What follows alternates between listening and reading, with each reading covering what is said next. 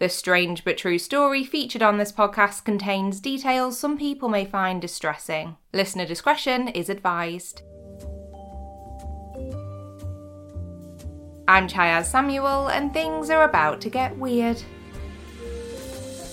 Why, hello there! Thank you so much for joining me today for a brand new instalment of Things Are About to Get Weird. It's been an amazing couple of weeks, actually. There's been so much going on. First of all, I had the pleasure of chatting to the spooky queen herself, Yvette Fielding, for a recent episode of her podcast, Paranormal Activity. She was so lovely and incredibly kind about our podcast, too. So, a big thank you to Yvette for being so supportive. We've also reached new heights in the various podcast charts too. As I'm recording this, we've peaked at number 11 in the Spotify True Crime charts, and I'm honestly beyond grateful. You are all amazing. Okay, let's jump right on into the subject of the strange but true story I'm going to be telling you about today. To me, this tale is exactly the kind of thing I would expect to hear after clicking on a podcast called Things Are About to Get Weird, because it is absolutely bizarre. In a way, I struggle to place it into one particular category, other than, I guess, unsolved mystery. It might be a true crime case, but then again, it might not be. There could very well be a huge paranormal element to it or not, depending on what you believe. This is the story of the life and death of Richard Lancelyn Green, who passed away back in March of 2004. Somewhere in the back of my mind, I feel like I remember hearing something about this case at the time, and when I stumbled back across it a few days ago, I knew I had to dive deeper into it. A quick warning that there will be discussions around a person possibly taking their own life in this episode, so do be aware of that. But if you're feeling suitably intrigued, allow me to introduce you to this fascinating man. Richard Lancelyn Green was born on the 10th of July 1953 in the northern English town of Bebington, which was at the time part of my home county of Cheshire, but is now within the bounds of Merseyside. His mother, June, was a drama teacher who was well respected within the local theatrical community, and his dad, Roger, was a renowned writer who specialised in retelling traditional stories, particularly for younger audiences. Roger was actually a close friend of C.S. Lewis, the author of the Chronicles of Narnia, and his love of literature appeared to have a profound impact on his son Richard, as we will very much come to find out. Now, the Lancelyn Greens are, I think it's fair to say, not exactly short of money. For over 900 years, the family have occupied their ancestral home of Poulton Hall, which is a beautiful country house with stunning gardens and a whole lot of history. And whilst there's not a huge amount known about Richard's childhood,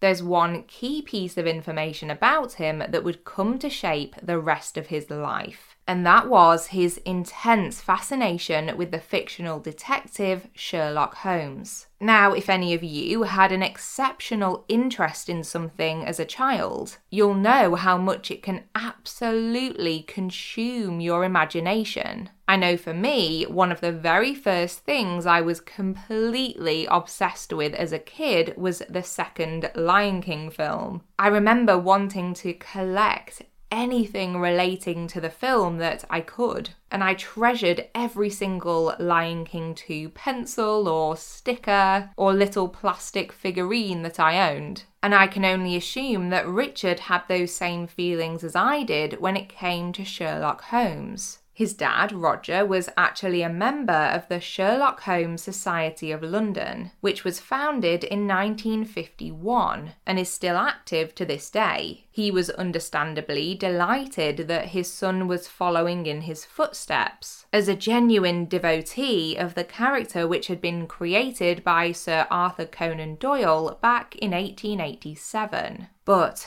what Roger could have never known is that in 2004, Richard's infatuation with Sherlock Holmes would end in tragedy, under circumstances so mysterious that they'd be worthy of investigation by the detective himself. Now, before we get to what happened towards the end of Richard's life and the bizarre events surrounding his untimely demise, let's head back to his childhood.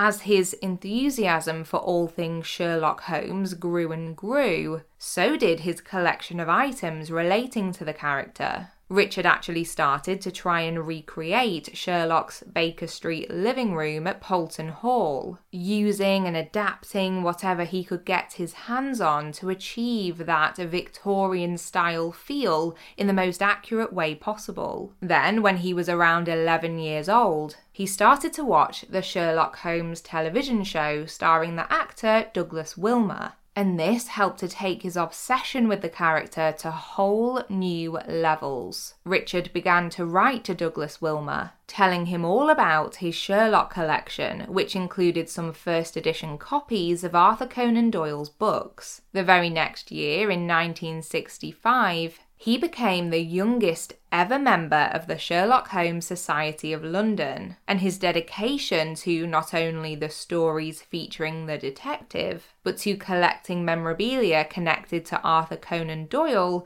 was evident to everyone who knew him. In fact, even from being a child, Richard told people that his life's missions were not only to compile the most comprehensive bibliography of Conan Doyle's works, but to write the ultimate biography on Sherlock's creator too. This lifelong dream of his is important to remember for later on in this story, so do keep it in mind. After Richard finished his compulsory education, he decided to attend Bradfield College in Berkshire before being accepted to Oxford University to study English. It's thought that after finishing his degree, he spent some time travelling and exploring the world before settling in London to continue his extensive studies of everything related to his favourite author and character. As you can imagine, his collection of items relating to the author continued to grow. He was often found at auctions bidding on Conan Doyle related lots, and he travelled extensively in search of elusive pieces. By 1983, Richard felt he'd gathered enough books and manuscripts to complete a project he'd been working on with a man named John Michael Gibson for years. And so the first edition of A Bibliography of A. Conan Doyle was published but this was far from the only piece of work Richard published on the topics of either Conan Doyle or Sherlock. Some sources say that he either wrote, compiled, or curated over 200 different published works, and he was and still is considered by many to be the ultimate authority on both the author and his most famous character.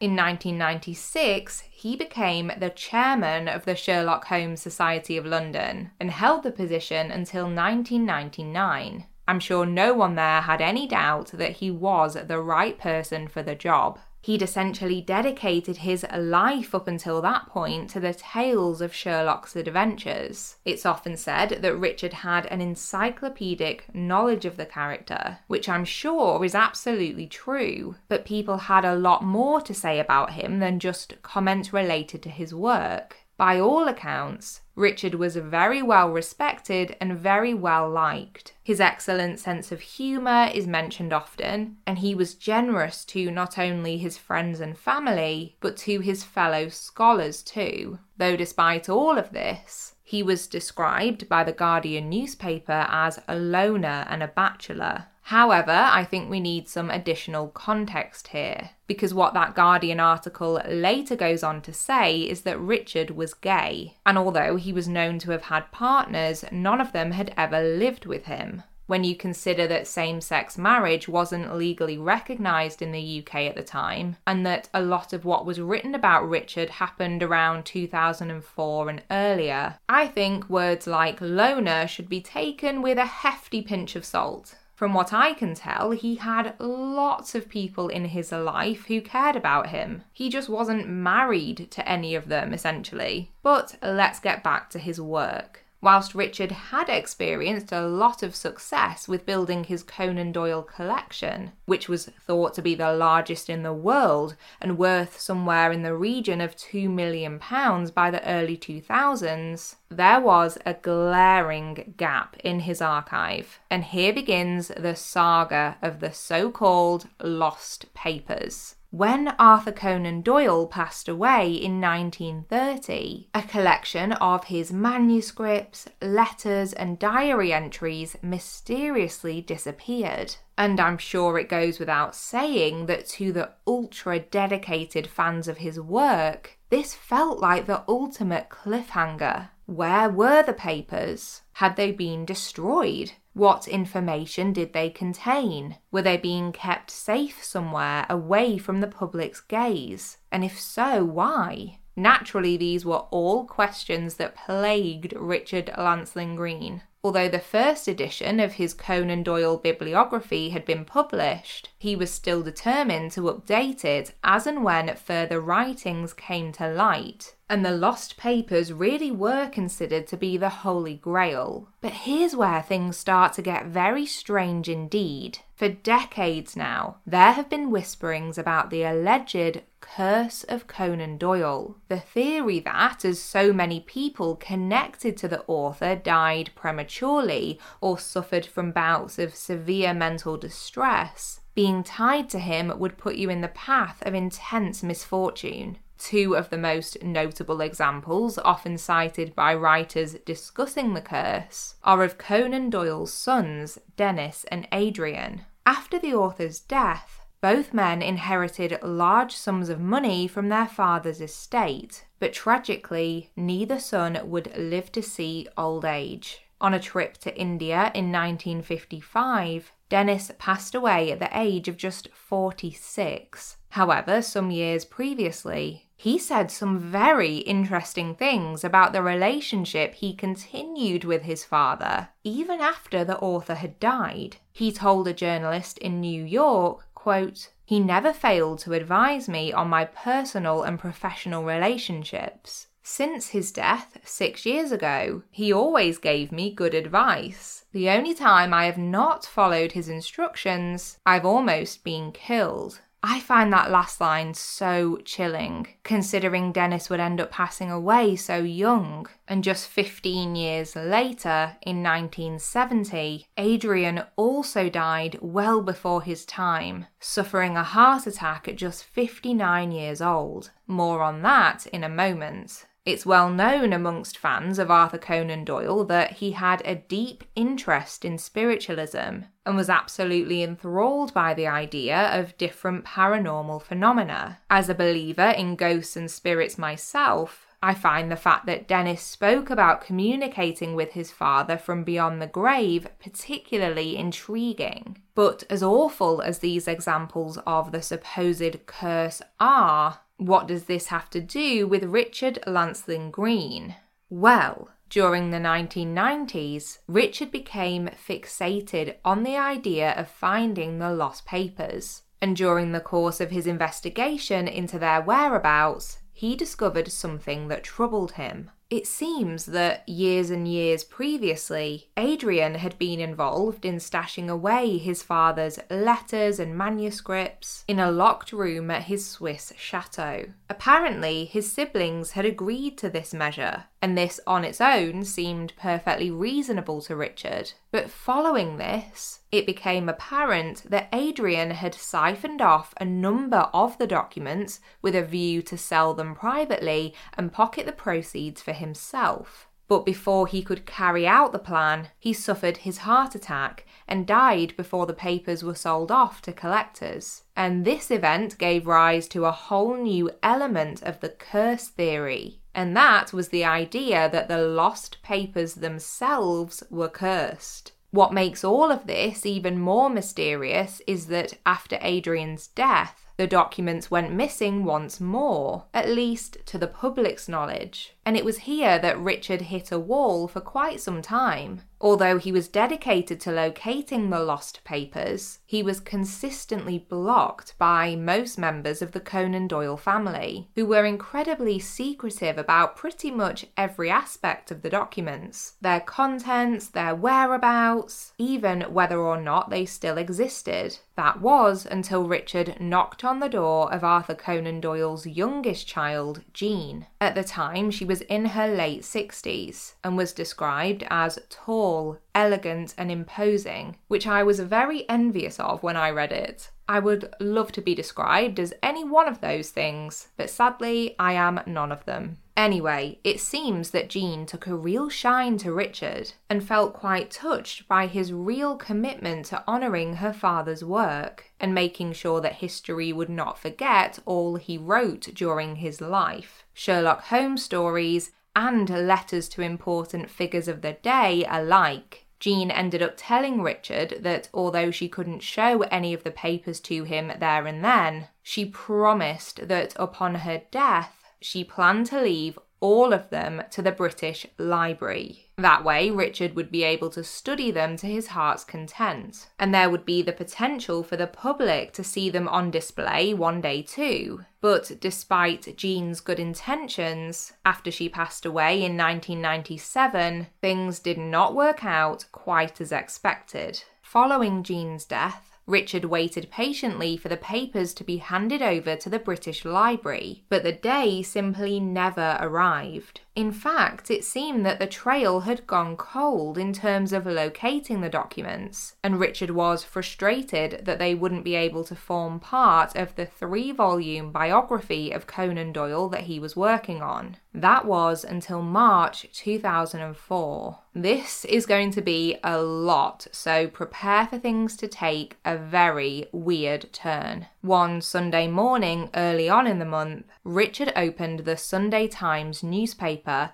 and was horrified by what he saw. The lost papers had been found, but rather than being donated to a public archive, they had made their way to the famous auction house Christie's. And the next step was plain to see from the title of the Christie's press release. As in all capitals, it read, Lost Archive of Sir Arthur Conan Doyle to be offered at Christie's in May. The 3,000 manuscripts, draft book ideas, notes, and letters, which featured correspondence between Arthur and figures including Winston Churchill and Oscar Wilde, were set to be sold to mostly American private collectors for millions. To say that this upset Richard is an extreme understatement. The papers seem to have been brought to Christie's by three distant relatives of Conan Doyle, with no mention of Jean and her wishes, and Richard immediately sprang into action to try and stop the sale. He contacted Christie's and asked to inspect the papers, and when he did so, he concluded that they were the real deal. But he also made a bold allegation that there had been mix ups with the wills of various members of the Conan Doyle family, and that the papers must have been stolen after Jean's death. But despite pleading with Christie's to halt the sale, the auction house insisted that everything was above board, and therefore there was no reason for them to pull the items from sale. Richard was infuriated and he began to contact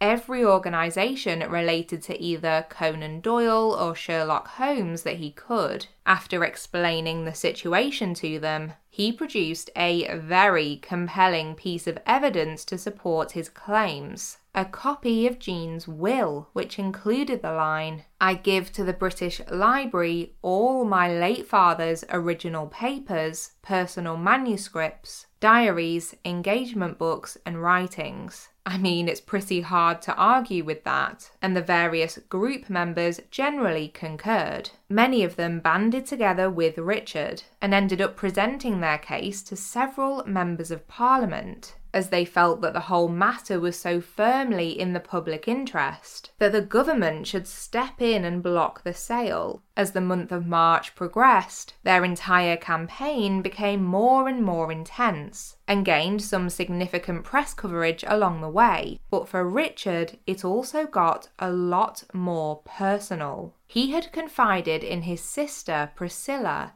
that he was being threatened and even sent her a strange note containing three phone numbers, which he asked her to keep safe for him. He was also convinced that he was being followed by someone he described to a friend as an American who was trying to bring me down. And he started to become wary of talking on the phone or even in his home as he was sure they were bugged and that he was being spied on. Priscilla has described her brother's behaviour during the latter part of March as disturbed and remembers that he was very stressed and was sleeping very little. Needless to say, she had grown incredibly concerned about Richard's well being, and after not being able to contact him on the night of the 26th of March, she headed to his London apartment at noon the next day to check on him. When she knocked on the door and received no answer, she phoned the police and they forced entry into Richard's residence. What they discovered was both completely devastating and totally incomprehensible. 50 year old Richard's lifeless body was found on his bed,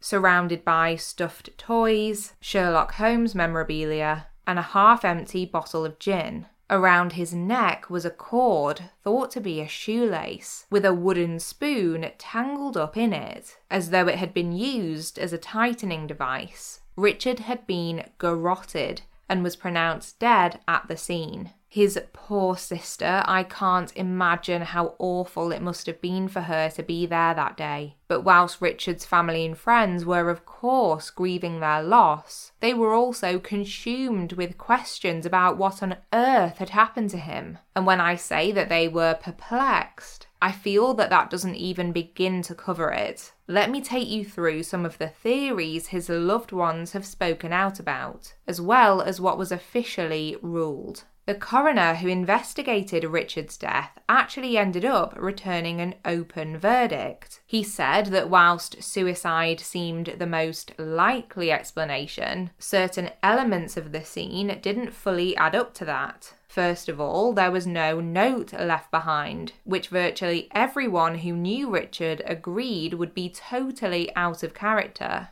Secondly, and perhaps most obviously, garrotting would be an incredibly painful, difficult, and unusual way for someone to take their own life. The more you think about it, as terrible as it is, it really doesn't make a lot of sense. The coroner also noted that murder couldn't be ruled out. So, really, it left his family and friends with more questions than answers. Now, presumably, because she really couldn't find definitive proof of either suicide or murder, Priscilla was supportive of the coroner's open verdict, although she did speak about how she didn't feel her brother was suicidal and had no history of depression, saying that the whole situation had a sense of helplessness about it. Richard and Priscilla's older brother, however, took a stronger stance in his belief. He told The Guardian, quote, It doesn't seem like suicide in that there's no note. He was very organised and tidy. I can't believe he would have done something without leaving some kind of evidence. When referencing the theory that Richard could have been murdered, he said, it's entirely possible. That's all we can say. And this angle was expanded on by Richard's writing partner, John Michael Gibson. In a deep dive interview with The New Yorker, he expressed his intense skepticism that Richard could have taken his own life by garroting himself, and referenced testimony by an expert with decades of experience who said he'd only seen one single case of self garroting in his 30 year career. John said he found it strange that, although it's very likely he was one of the last people to talk to Richard on the phone before he passed away, the police never interviewed him. But it gets even stranger. Remember how Richard was convinced that an American was trying to, quote, bring him down? Just before his body was discovered, John had called Richard's apartment and was greeted by a weird message on his answering machine. In his own words, he recalls that I got an American voice that said, Sorry, not available. I said, What the hell is going on? I thought I must have dialed the wrong number. So I dialed really slowly again. I got the American voice. I said, Christ Almighty.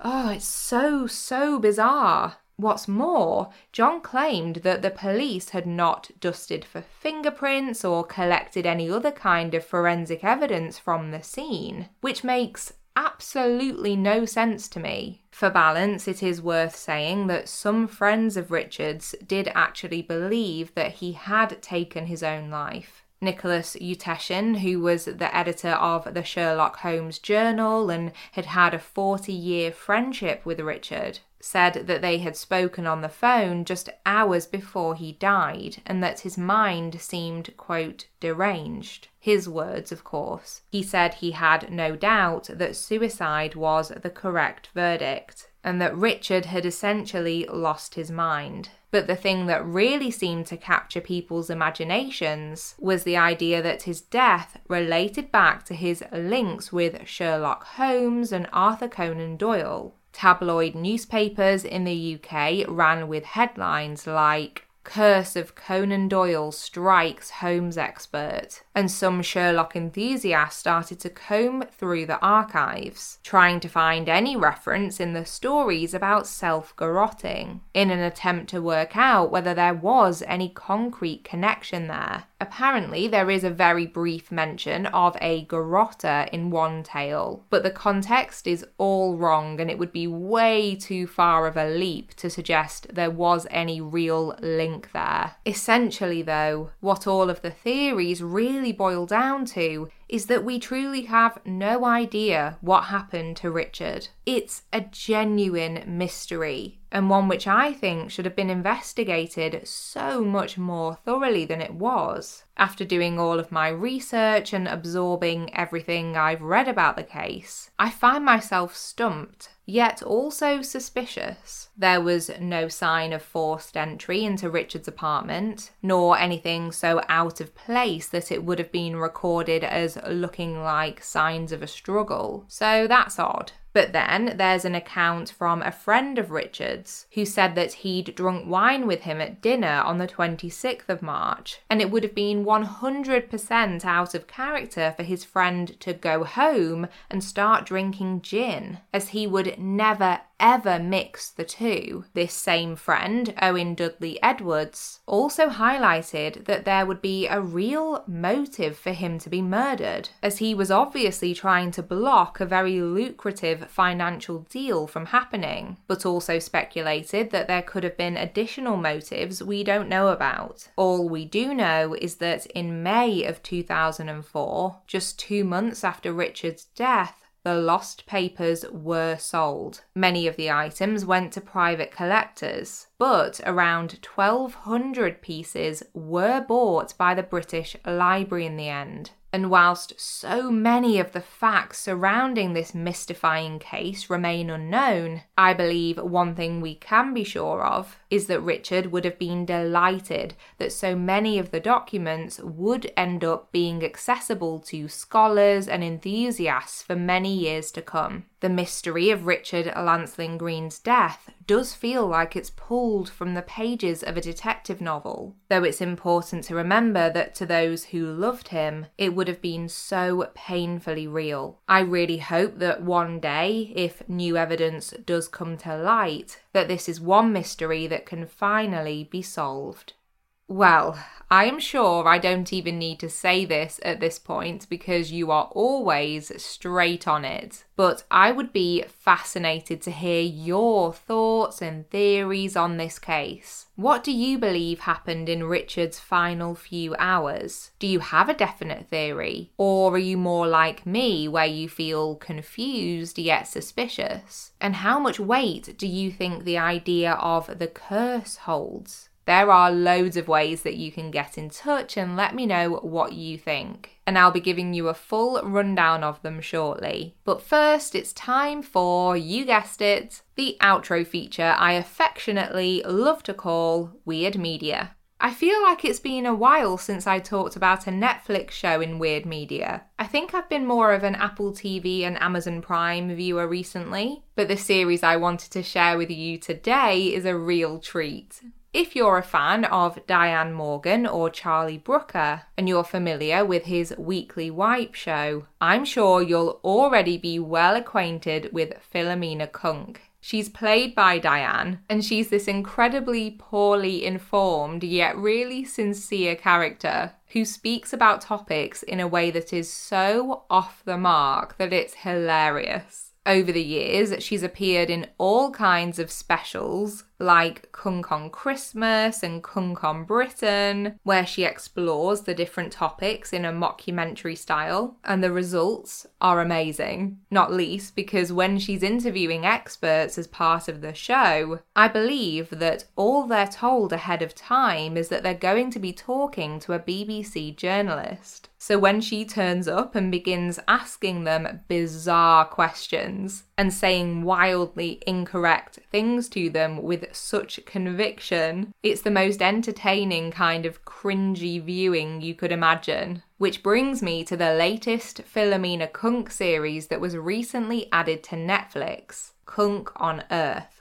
It was fantastic. I laughed out loud so many times. It was done perfectly. If you're partial to a TikTok scroll, you may even recognize some of the clips because they became trending sounds on the app, like the one that starts, it's hard to believe I'm walking through the ruins of the first ever city, you know which one I mean. But honestly, there are so many quotable lines from the show. I'm sure you'll pick up a new favourite every episode. The theme of Cunk on Earth is that she explores different landmark moments or periods that have made our world what it is today. From religion to ancient civilizations to scientific advancements. There are five episodes, and you just don't want them to end end, but I think each one is better than the last, so it's just a fun ride from start to finish. If you like the humour of characters like Alan Partridge or even David Brent slash Michael Scott from The Office, I think you'd love Philomena Cunk. They all share that same kind of personality type, I guess, where